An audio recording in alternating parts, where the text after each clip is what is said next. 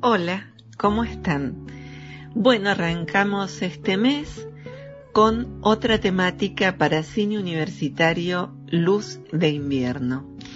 Y ya estamos más cerca de esa luz que nos transmite emociones diferentes cuando vemos encendida una lucecita en una calle, en una película, cuando observamos una luz mientras cae la nieve, distintos tipos de luces que puede haber en la mañana, en la tarde, de esa estación que es el invierno, que hace que nos refugiemos en, en nuestras casas, en nuestros lugares.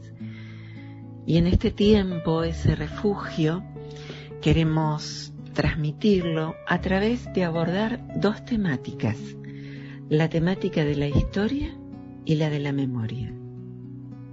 ¿Qué nos preguntamos estos conceptos en el mundo cinematográfico? ¿Cómo se ve reflejado? Bueno, ustedes saben que hay una forma de narrar la historia que es a través de la historia cronológica, la historia universal, la historia de cada país. Así tenemos distintas formas narrativas.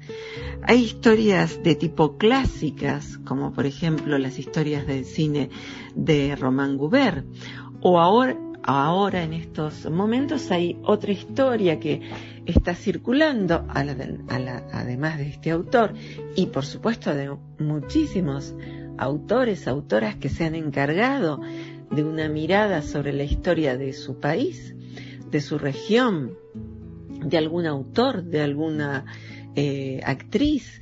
Todo eso está en el marco de la historia del cine. Ahora bien, la memoria del cine quizás esté en otras formas narrativas. Y acá tengo un libro que es La historia del cine, una odisea, de Mark Cousins, que eh, lo que va a hacer, y lo pueden ver en, la red, es contarnos esa trama de la historia que bien podría ser la memoria. En ese sentido, nos parece que tanto la historia clásica, en la línea que nos eh, ha hecho conocer eh, el historiador Román Goubert, es muy interesante porque también, obviamente, hay, sería como el canon de la historia, ¿no? Y tenemos esta otra que recién les referí, que eh, está en un formato audiovisual y en un formato eh, de, libro. Y cuenta a través eh, de una forma narrativa vinculada a, a, lo que sería el plano secuencia de las distintas formas del cine. Vamos a dejar un link para que ustedes puedan ver, está todo allí ubicado. En mi biblioteca puedo ver, bueno, miren, un montón de textos alrededor de esto, como el de François eh, Truffaut, como el de Susan Sontag, que nos habla del cine, eh, como el de Bayoy Pérez, que nos habla de la eh, semilla inmortal, o de Ronald Bartes con su cámara lúcida, o desde Luis Buñuel con mi último suspiro, y así podríamos seguir eh, hablando y hablando de textos. Eh, por ejemplo, acá tengo una compilación de la editora Viviana Rangil, El cine argentino de hoy, entre el arte y la política. Bueno, vamos a nombrar un montón de textos. Por allá tengo otro que es eh, eh, una compilación de obras de Homero Alcina Tevenet, uno de los grandes críticos de la historia del cine. Bien, así que este, este mes lo vamos a dedicar a cómo podemos hablar eh, de la cámara, del cine y la filosofía y los entramados de estos laberínticos caminos de la memoria y la historia. La otra triste noticia es que mmm, fue ayer, si no me equivoco, que nos, nos enteramos del de, fallecimiento de Marcelo Céspedes, que eh, fue un emblemático autor de cine, del cine ojo, Marcelo Céspedes filmó en el sur de Argentina y eh, fue uno de los mayores impulsores y difusores del cine documental en nuestro país. Eh, en página 12 dice adiós a un motor del documental argentino, director, productor, formador y difusor eh, del documental al que nada le fue ajeno. Cineasta por Una Tierra Nuestra y Hospital borda un llamado al corazón. Eh, a nosotros eh, nos eh, tiene un particular recuerdo de este gran autor por la película Jaime de Nevares, Último Viaje, que hiciera junto a, a Carmen Guarini. Y ellos, la productora de ellos, está muy vinculada al cine y la memoria. Eh, en ese sentido, eh, quiero leer lo que mm, Carmen Guarini puso en Facebook y por lo que ayer me enteré de la noticia. Gracias a todos que me llaman, que escriben y me confortan en un momento tan triste y de tanta soledad donde además pasan cosas como esta. Se muere alguien que fue un compañero en una etapa, un socio en otra, el padre de mi hija en otra, un tipo difícil pero generoso, que podía ser duro y cálido al mismo tiempo. En estos últimos tiempos nos unía la amistad. Nunca pensé que iba a tener que escribir un post para despedir a Marcelo o pensé que todavía tenía mucho tiempo por delante. Con nuestras idas y vueltas debo decir que Él me enseñó una parte de este oficio en el que arriesgamos tantas cosas.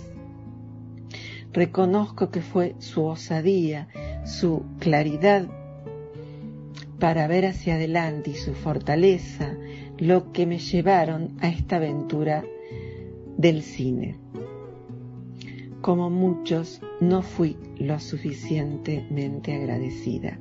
Un abrazo, compañero Céspedes. Bueno, queríamos en esta síntesis apurada despedir de la forma que siempre se, dice en cine a estos autores, a estas actrices que se fueron de gira. Queda su obra para ver. La de Céspedes realmente eh, es todo un trabajo muy vinculado a la memoria del cine argentino y bueno, queríamos dejar este mensaje de saludo. No hay que temer hablar de la temática de la muerte. Lo creemos un estadio y en estos momentos mucho más. No temer porque el cine siempre habla de la vida y de la muerte. Y bueno, esas situaciones no se pueden dejar de abordar en un programa como este, Cine Universitario Luz de Invierno. En ese marco de la, de la historia argentina y de la memoria, tenemos dos noticias tristes que están vinculadas eh, con eh, dos eh, personas que muy ligadas al mundo del cine que fallecieron recientemente. Una quizás más vinculada a la historia del cine argentino clásico, que fue Silvia Legrand. Eh, Silvia Legrand trabajó en la época del cine de oro, del cine argentino. Eh, ella filmó 16 películas, las más notables fueron Hay que educar a Nini, La Casa Cuervos, El Infeliz del Pueblo, Un Nuevo Amanecer, Soñar no cuesta nada, Claro de Luna, El Tercer Beso, su hermana menor, siete mujeres, el juego del amor y del azar, campo arado, El bote y el río, Los acusados, Bajo un mismo rostro. Eh, ella, tras un receso entre el 40 y los años 44 y el 58, cuando se casa, después va a retomar el cine y el teatro también tengo por acá, eh, con un especial que se llamó Flor de Cactus y en particular eh, Bloom, que subió a escena en 1963. Eh, también se destacó en televisión, en Silvia eh, XDX, Teatro Palmolive del Aire, Caer en la Tentación, Manos de Primavera, Carola y Carolina, Las Hermanas Viceversas, Más allá del, eh, del, color, Sol y Mar, eh, La Mujer y el Héroe. Bueno, eh, ella mm, fue muy conocida a través de la relación con su hermana Mirta Legrand en la época del cine de oro y también con su hermano José Martínez Suárez, que fue director del Festival de Cine de Mar del Plata, hizo varias películas. Y bueno, queríamos eh, despedirnos de alguna manera de esa gran actriz que fue eh, Silvia Legrand. Fernando Martín Peña, el historiador de cine, puso en Facebook, no eran gemelas, sino mellizas. Ni ese simple dato pudo poner bien TN. Goldie era una auténtica fan del programa Filmoteca y alguna vez hasta nos dio una mano para que se mantuviera al aire. Sabía muchísimo de cine y le ayudaba en ese conocimiento la extraordinaria memoria que compartía con sus hermanos. Tenía un amor incondicional por Hitchcock. A veces llamaba a casa durante la emisión una o dos de la mañana para preguntar un dato, aportar o agradecer una película. De las películas que hizo con el seudónimo de Silvia Legrand, me gusta especialmente El juego del amor y del azar, de Torres Ríos, y sé que a ella también. Con ella se van muchos recuerdos. Adiós, querida señora. Un abrazo para José. Bueno, esto si eran gemelas o eran mellizas, no sé, lo quiso tutear, eh, tuitear, perdón, pero en realidad no es tuitear, sería ponerlo en Facebook, postear sería. El eh, historiador de cine que tiene muchos libros en relación con la historia del cine argentino, Fernando Martín Peña, y lo quisimos compartir. Y bueno, con esto eh, dejar eh, un mensaje de recordar esas películas y sobre, y sobre todo esta película El juego del amor y del azar que nos recomienda del gran autor Torres Ríos y volver como siempre a ese cine clásico. Otros temas que abordaremos durante este mes. Se cumplen años de el mayo francés del 68. Bueno, es una, es un momento siempre en mayo, recordamos, se cumplen 52 años, así que vamos a tener un eh, momento especial para hablar del, del mayo.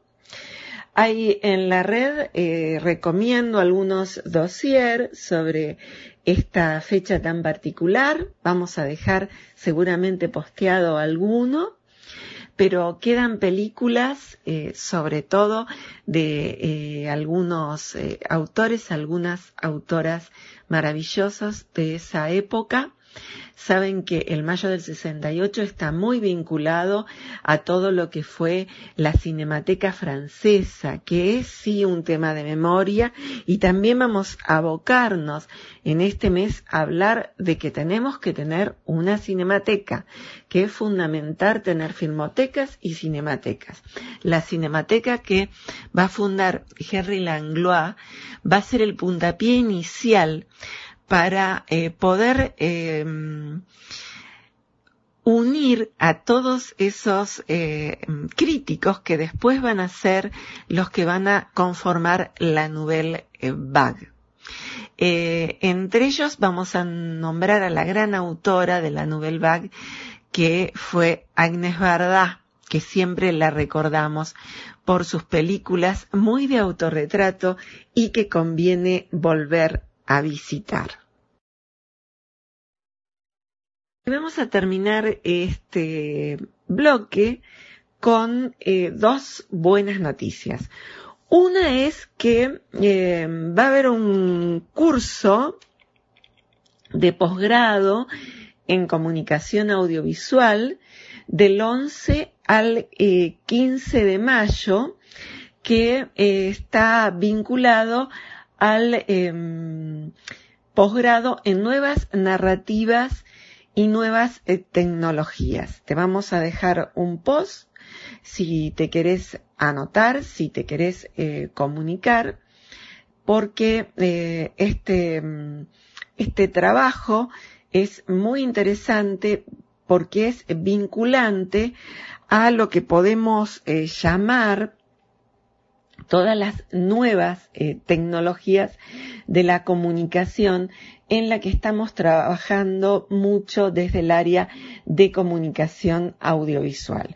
Así que te podés eh, dirigir a, la FADEX para anotarte en este posgrado y vamos a estarlo comunicando a través mm, de un post que vamos a agregar eh, aquí. Yo esto lo estoy grabando en simultáneo y saben que a veces en la red hay, hay problemas eh, de conexión. Entonces, el curso se llama Videojuegos Infantiles, Televisión, Narrativas Transmediáticas, Subjetividad en la Convergencia Digital. Eh, está en Notifadex para poder inscribirse y a ver si podemos acá eh, bajar para dar algunos eh, datos más que son importantes de este posgrado.